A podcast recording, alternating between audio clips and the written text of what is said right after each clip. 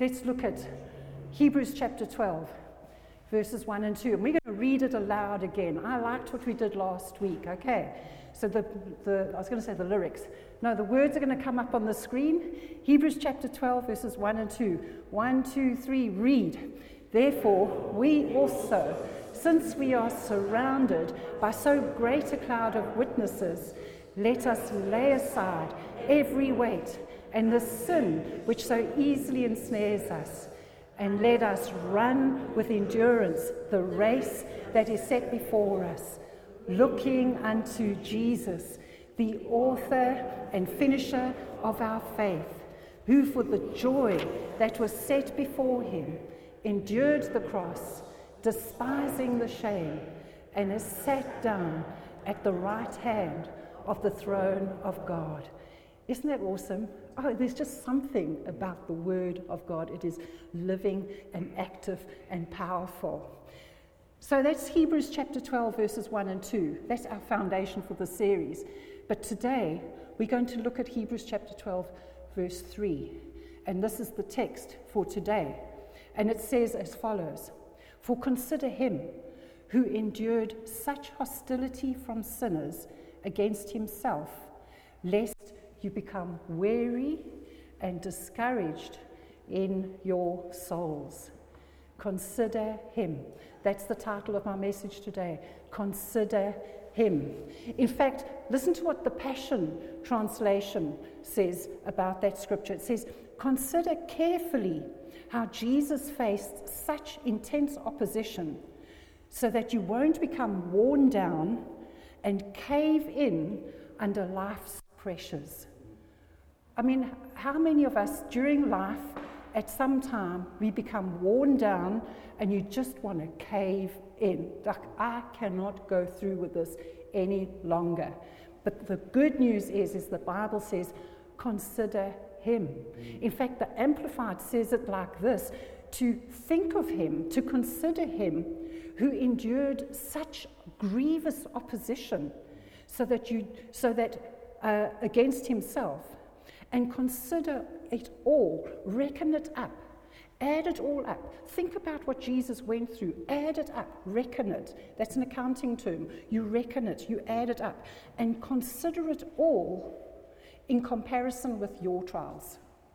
It puts things into perspective.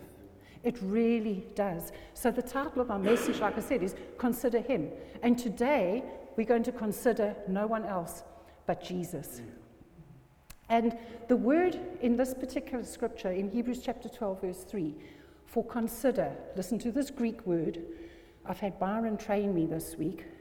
The Greek word for consider is anolo, eh, gizmo, something along those lines.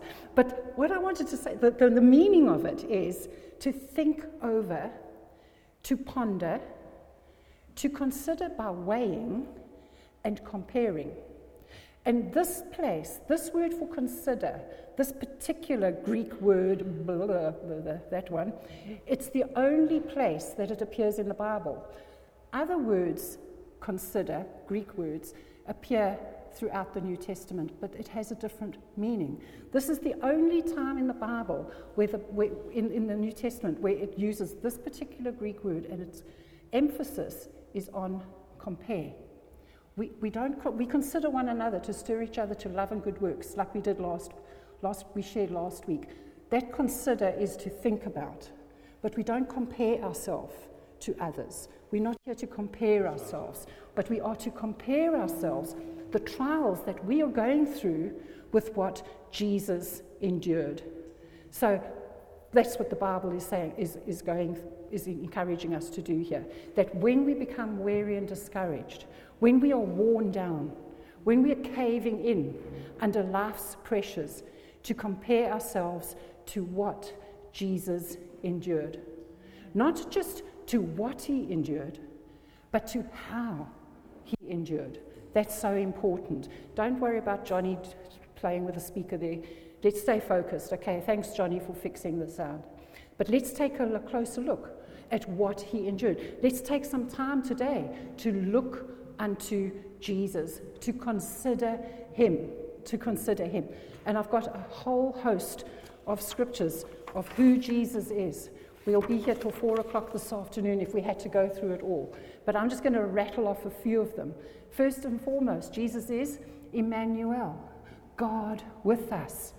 Jesus is the Lamb of God. Remember, John the Baptist saw him and said, Behold, the Lamb of God who takes away the sin of the world. Does that sound a bit better? I think it does. Thanks, Johnny. He's our Savior. Jesus is our Savior. If we've accepted Him into our lives, He's our Savior. He's the Alpha and the Omega. He's the author and the finisher of our faith. Remember, we read it in Hebrews 12 this morning. He's the Prince of Peace. He's the bread of life. The Bible calls He's the door. He is the way, the truth, and the life. He's the light of the world. He's the good shepherd. He's the redeemer. He's the cornerstone. We sang it this morning. Christ alone, cornerstone. He's the cornerstone. He's our great high priest. We don't have to go through a priest anymore. Jesus is our great high priest. He's the head of the church. On Friday night, we had 110 people here at the movie night. It was awesome. It was packed in here. And somebody came to Chris and I and said, Are you guys in charge? And we're like, No, Jesus is in charge. He is the great high priest. We're the under shepherds, that's all we are.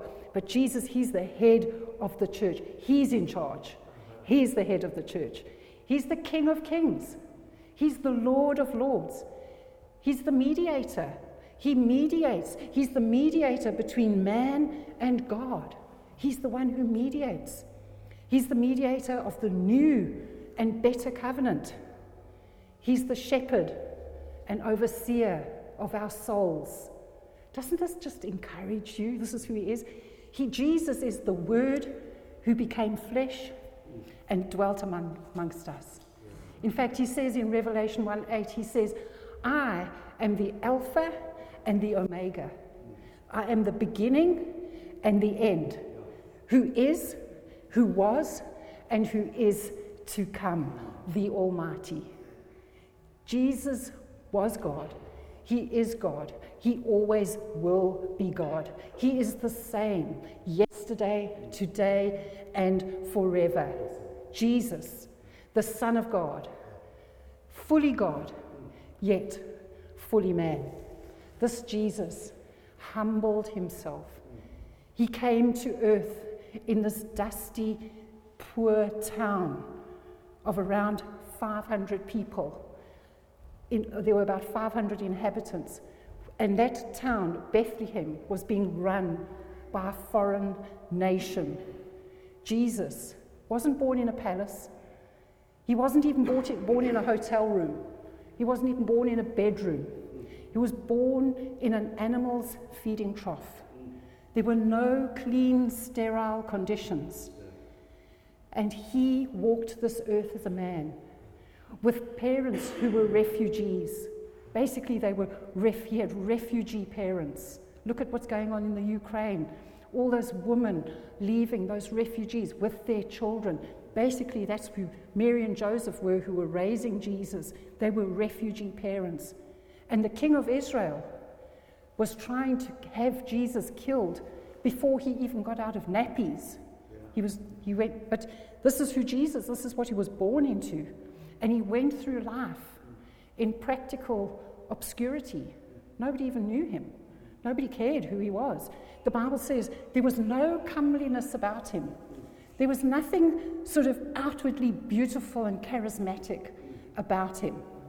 The only one who can make Jesus attractive is the Holy Spirit. The Bible says the Holy Spirit will glorify, Jesus says, the Holy Spirit will glorify me, for he will take what is mine and declare it to you. So, this Son of God, Jesus, was born to die in a period where crucifixion was the preferred method of execution.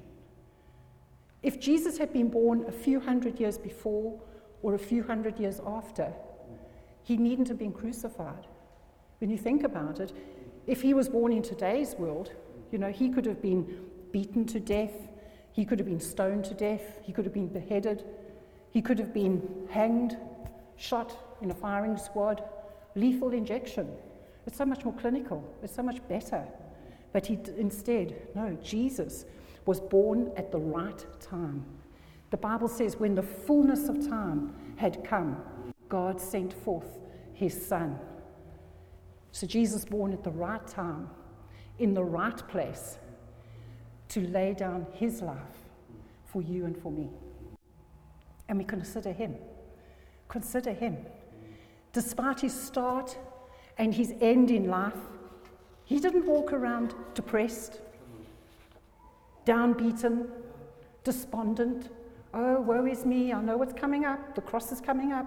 No, the Bible says, for the joy that was set before him, he endured the cross. What is that joy of the cross? It's the most torturous, horrible, horrible death. It's you and I. You and I are the joy that was set before him. So he didn't go around full of depression and despondency. Jesus was full of joy. In fact, frequently throughout the Bible, it says Jesus rejoiced in the Spirit. He said in John 15 11, He says, These things I have spoken to you, that my joy may remain in you, and that your joy may be full. This is Jesus. He wasn't some despondent, depressed individual dreading his crucifixion. No. He, in another scripture, he says, Ask and you will receive, that your joy may be full. That your joy may be full.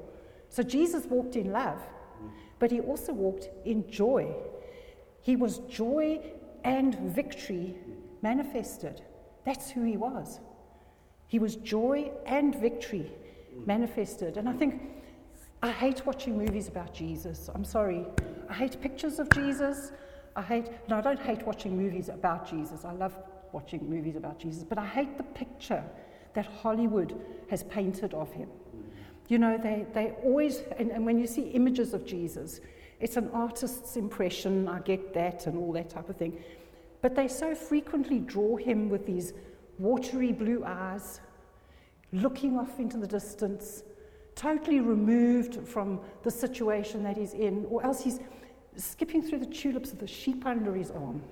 That's not my Jesus. That's not my Jesus. You know, he didn't have those watery blue eyes, detached from people and their pain. Hebrews chapter 4:15 says, "We do not have a high priest who cannot sympathize with our weaknesses, but was in all points tempted as we are, yet without sin." Look, look, look what it says in the message. It says, "We don't have a priest. Jesus is our high priest. We don't have a priest who is out of touch with our reality. He's been through weaknesses and testing, he's experienced it all. So let's walk right up to him. Last week I shared, I said, let's look him in the eye. Let's look Jesus in the eye. And it's not in arrogance, we're not his equal, but with all humility. Let's walk up to right up to him and get what he is so ready to give. Take the mercy. That's what he's ready to give mercy, accept the help. I saw this tweet this week, and it says, Instead of standing at some antiseptic distance from our agonies and our failures, he comes to meet us in the very thick of them. He's Emmanuel, God with us, the Word who became flesh and dwelt amongst us. This Jesus, consider. Consider him. Consider this Jesus, the spotless, sinless Lamb of God, taking your place and mine, laying down his life. The Bible says in Isaiah 53 he was wounded for our transgressions, he was bruised for our iniquities, he was oppressed, he was afflicted he was led as a lamb to the slaughter. He, in other words, he was defenseless. He was led as a lamb to the slaughter. And he goes on and says, As a sheep before its shearers is silent, he opened not his mouth. One of Jesus' characteristics, he says, I'm lowly and meek. The, what the word meek means is strength under control. Meekness is not weakness. Jesus, even in the crucifixion, being led as a sheep before its shearers, as a lamb to the slaughter, he opened not his mouth. Even in his suffering, even in his death, he was in control. And the Bible says he gave up his spirit, he laid down his life. Nobody took his life from him, he wasn't murdered. He laid down his life, but he was silent. He wasn't helpless. He wasn't a victim. This is who Jesus is. Even under the most extreme circumstances, he kept silent. He didn't open his mouth. Despite the pain, the suffering, the humiliation, he remained silent. Consider him. Consider him. And the word consider means compare. What happens when we faced with some opposition, when we are discouraged, when we are faced with opposition, maybe even falsely accused? This week, something happened. I wasn't falsely accused, but there was a connotation of something being said against me. My first response was, right, I'm going to respond to this email. I'm going to have my say. I'm going to defend myself. Chris said, Don't do it. Don't do it. Holy Spirit said, Don't do it. Don't do it. So I didn't. I didn't respond. Praise God. sure, I didn't do it. I did send an email, but it wasn't a defense, you know. So when we're discouraged, when we're falsely accused, but the first thing we want to do is defend ourselves with our words.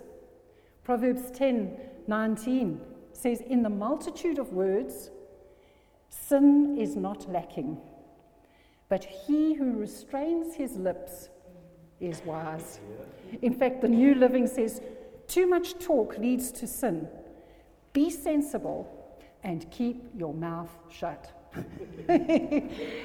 keep your mouth. You didn't think you were going to come to church today and hear these words. Say, keep your mouth shut.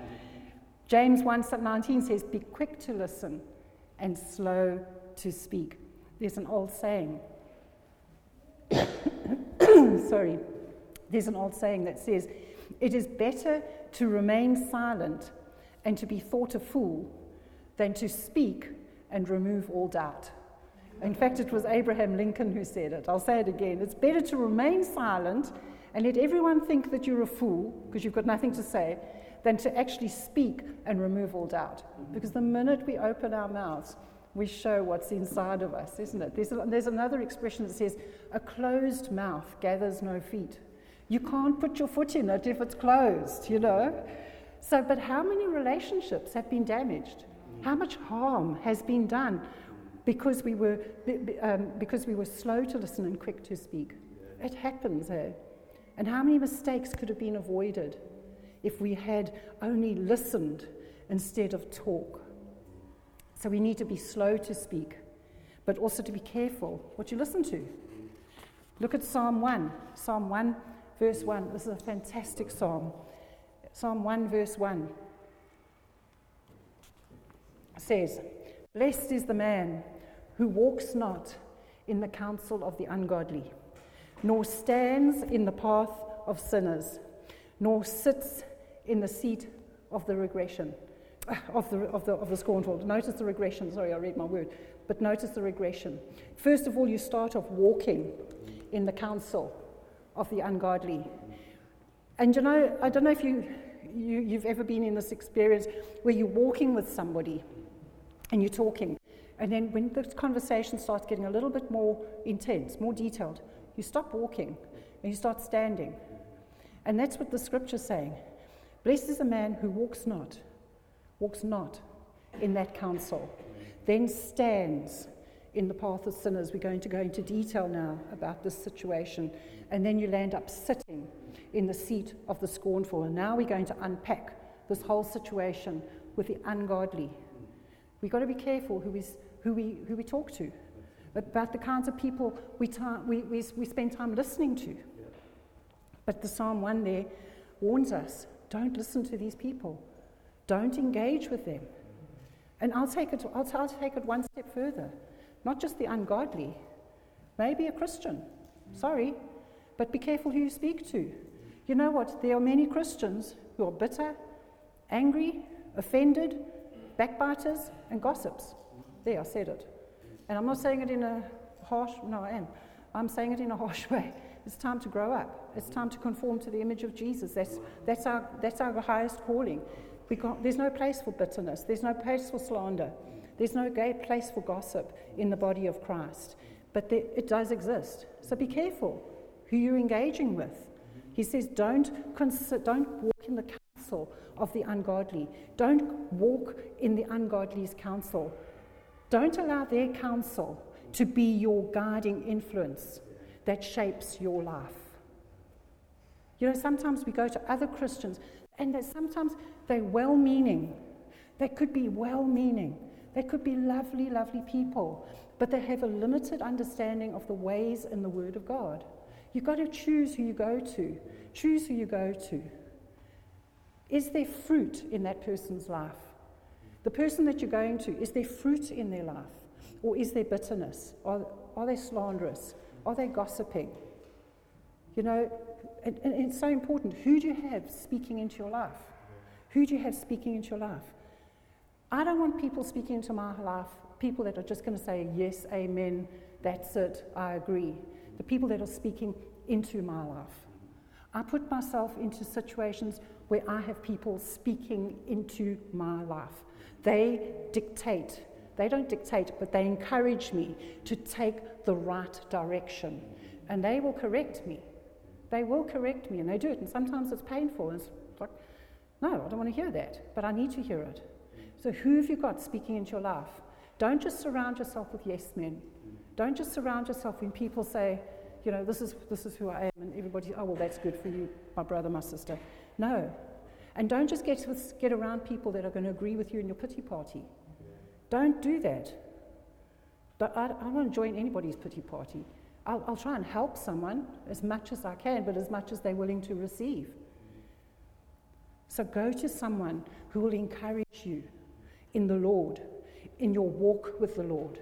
Go to that person, someone with a track record. You know what? If you're experiencing marriage difficulties, don't go to a single person for marital advice. Or don't go to Elizabeth Taylor, you know, or her nemesis, whoever it might be nowadays. She's been divorced 10 times. Don't go to someone. Go to someone who's got fruit in their life, where there's fruit. Consider Jesus. Consider Jesus. Jesus had his close disciples, his P- Peter, James, and John, those three. He had the 12, but he had the three inner, in his inner circle. He had those three, but his relationship was with the Father. His relationship was with God. And the Bible says he often withdrew to a lonely place, to a quiet place, to spend time alone with the Father, to listen to the Father, to listen to Him, to say the things the Father said, to do the things the Father told him to do. You know, just yesterday I read John 17. It's a well known scripture. It's known as Jesus' high priestly prayer. It's when he prays to the Father, and it's, it's written down. It's all the words are in red. And it's called Jesus' high priestly prayer. Jesus is praying for us as believers, and he's speaking to the Father. And I encourage you this week read John 17. But it's not so much the content. The content is very important. But listen, just listen to the intimate tones. When, when God, Jesus' relationship with the Father, as, as, as he's praying this high priestly prayer to, to, to God the Father, listen to the intimate tones between Jesus and the Father. And we need to do the same.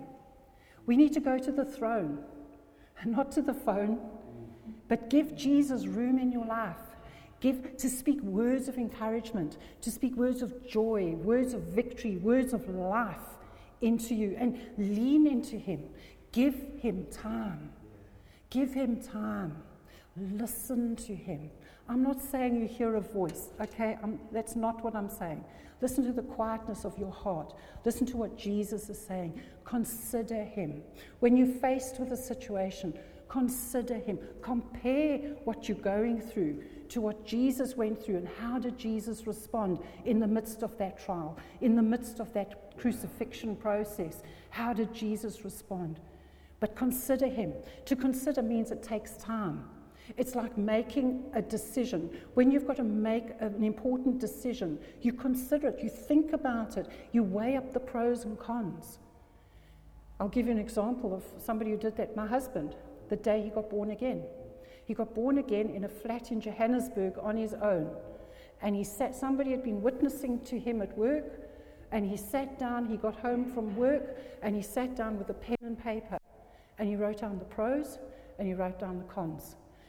If I serve Jesus, if I give my heart to Jesus this day, these are the pros, these are the cons. And he said, Okay, Jesus, I choose you. And that's how you got saved. Ah, I just think it's so awesome. But it was considering. Consider. Consider the pros and cons. Weigh up the pros and cons. Think about the options. But it takes time. So let's not be hasty. Let's not be foolish with our words, with our actions. You know, people can come against you. They can get in your face. They can, they can, they can come against you. But just because this happens, it doesn't make you a loser. It doesn't make you that you're a failure in any way. Just be slow to speak, be slow to respond. And just looking back at the rest of Jesus' life, Jesus didn't only endure hostility on the cross, but throughout his earthly ministry. The, the people that were against him the most were the teachers of the law. The Pharisees, they were the ones attacking him when he was in his earthly ministry. And they should have come out and said, Wow, Jesus, you're the fulfillment of all that's been promised. Look at all the great things you're doing. You're healing the sick, you're raising the dead. Wow, Jesus, awesome. No, what did they do? They said, You're a child of the devil. You cast out demons by Beelzebub, the Lord of the flies, devil, Satan himself. That's who they, what they said about Jesus. Jesus, he wasn't received in his own hometown, his own folk, his own kinsfolk, not, you know, the, his friends and people that he grew up with. The Bible says he could do no mighty work there. Why? They became overfamiliar. They just didn't accept that he could do any mighty work. It was their unbelief that caused Jesus could do no mighty work, the Bible says, in his own hometown, except heal a few sick folk. That's all he could do because of their unbelief, because, of their unfamiliar, because they were familiar with Jesus. Let's not become familiar. Let's not become familiar with God and think we're doing okay. It's like that spiritual MOT again. How am I weighing up? How am I weighing up in the midst of, my, in the, midst of the storm, in the midst of this trial? Am I listening? Am I listening to the voice of God? Jesus encountered so much hostility throughout his ministry, whether it was the religious leaders of the day, whether it was his own neighbors, or even the crowds shouting, Crucify him! Crucify him! The Son of God. And the same happens for us. Just because you're serving God, maybe you're doing the will of God, doesn't mean you're in for an easy ride. When people are hostile to you, it can alienate you. It, it becomes personal. It's very personal if people are hostile towards you. Maybe you feel like you're failing and like you want to re- retreat back into yourself, go back into lockdown. In South Africa, we call it a kraal mentality. You know, a kraal is where the ox wagon would form this little um, grouping, and you just want to hunker down, go into a fort mentality. That's what happens sometimes when people are hostile. But the Bible says Consider Him. Consider Him. So when you're weary, when you're discouraged, consider, consider Jesus. When, when Jesus, when he was faced with unbelief, opposition, hostility, rejection, even from his own disciples, his own disciples turned their back on him. Jesus didn't melt down into a total decline. and act depressed for days on end, he went to the Father. He went to the Father. He considered his Father. He only did and said what the Father said for him to do and say. He had that close, intimate relationship with the Father. So if you're facing discouragement, it's important what you do consider and what you don't consider. And don't consider other people's opinions. Something that, I don't know if it's just the world we live in, but everybody has an opinion about everything. And they are quick to tell you their opinion about everything. But let's rather just, I mean, we're not going to say, look, I'm not listening to anything anyone's telling me.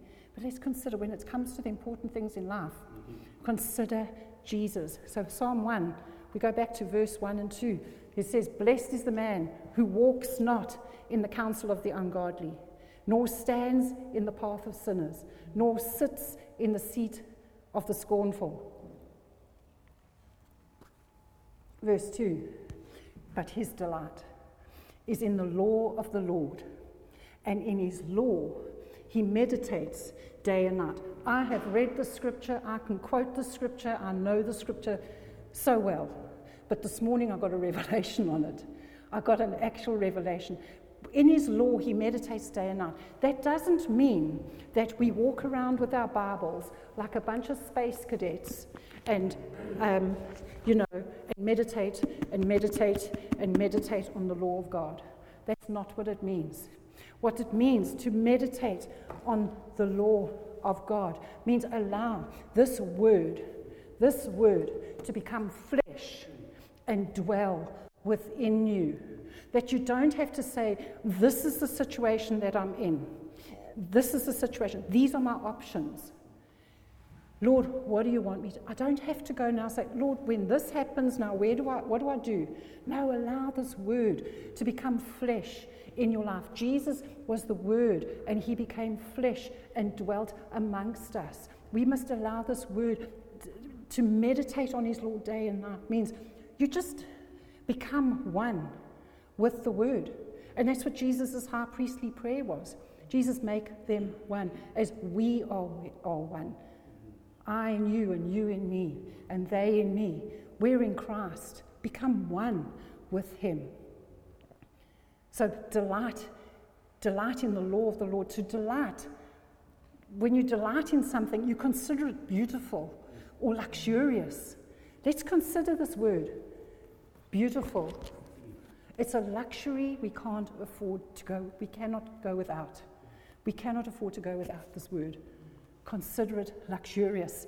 Consider it a, a source of great satisfaction, especially when it's in you. Especially when it's in you. Not just that you know it up here in your head, Fred, it's got to drop the 18 inches and when it becomes part of you becomes part of you, something to be enjoyed. This is how we consider Jesus. This is how we consider him. Listen to what it says in James 1:25. It says, "But he who looks, he who looks into the perfect law of liberty." That word looks means to stoop down with the body bent, looks carefully into it. He who looks into the perfect law of liberty. There's freedom. There is freedom. The word brings freedom and continues in it. And is not a forgetful hearer, but a doer of the work. This one will be blessed in all that he does. We've got to look into the word. Look into the word. Continue in it. Don't just look. Okay, I've looked and now I've ticked the box. That's not what it's about. It's about looking into the Word. Go read Psalm 139. See what God says about you, how He loves you, how perfectly He's made you. Let that encourage you. I'm not weird. I'm, there's not something wrong with me. No, He's made me perfectly and wonderfully and fearfully. Start reading it, rejoicing in it. You know, when we're going through a trial, so often we think, I've just got to escape it. I've got to go into that crawl mentality. I've got to just go and into lockdown. I want to go and look at a sunset. Yes, hallelujah. now feel all nice and mystical and sweet. No, you know, that's good, that's nice. And a sunset or a scene, a quiet stream, you know, when you're walking beside, or you're looking at sheep or horses or something, beautiful scenes. They can calm your soul. But that's not, that's not what we do. That's not all we do. That, allow that scene to calm you down. But what, what we do is consider Jesus. Consider Him. What's His word say? When you're in the midst of that storm, develop your understanding, your knowledge of God. Meditate on the word. Give yourself to the word. Give yourself to it. What is Jesus saying to you today? through his word. And Psalm 1, verse, verse 3 goes on with the result. When we do this, look at the result. He shall be like a tree planted by the rivers of water that bring forth its fruit in season. You will live a fruitful life when we consider Jesus, when we walk not in the counsel of the ungodly, nor, nor, nor, nor stand in the seat of sinners, nor sit in the, amongst the scornful, when we delight ourselves in the law of the Lord, meditate on it, allow the word to become flesh in our hearts, then we'll prosper. Whatever we do, it finishes that. Whatever he does shall prosper. We will be fruitful and prosperous. So, amen. Praise God. So, today, maybe you're feeling weary. Maybe you're feeling discouraged. I'm going to close with the scripture from, from Isaiah 40, verse 28 to 31. Allow this word to just minister to you. In fact, close your eyes. Listen to the scripture. Have you not known? Have you not heard? The everlasting God, the Lord the creator of the ends of the earth. He neither faints nor is weary. His understanding is unsearchable. He gives power to the weak, and to those who have no might, he increases strength. Even the youths shall faint and be weary, and the young men shall utterly fall. But those who wait on the Lord shall renew their strength. They shall mount up with wings like eagles. They shall run and not be weary. They shall walk and not faint. Praise God. Father, I just thank you that as we wait on you, Lord, that as we delight ourselves in you, as, as the word becomes flesh in our lives, Lord, that we can consider you. We consider you, Jesus, the Lamb of God, our Savior, our Messiah, our High Priest. Thank you, Lord. You are the door. You are the light of the world. You are our strength. You are our portion. You are our inheritance. Lord, and we love you today. And Lord, I just pray for every person here within the sound of my voice. I thank you, Lord God, that you encourage them, that you strengthen them with all might in their inner man, Father God. And I thank you for that, Lord, that we can consider Jesus, the high priest our great high priest, we consider you today. In Jesus' mighty name.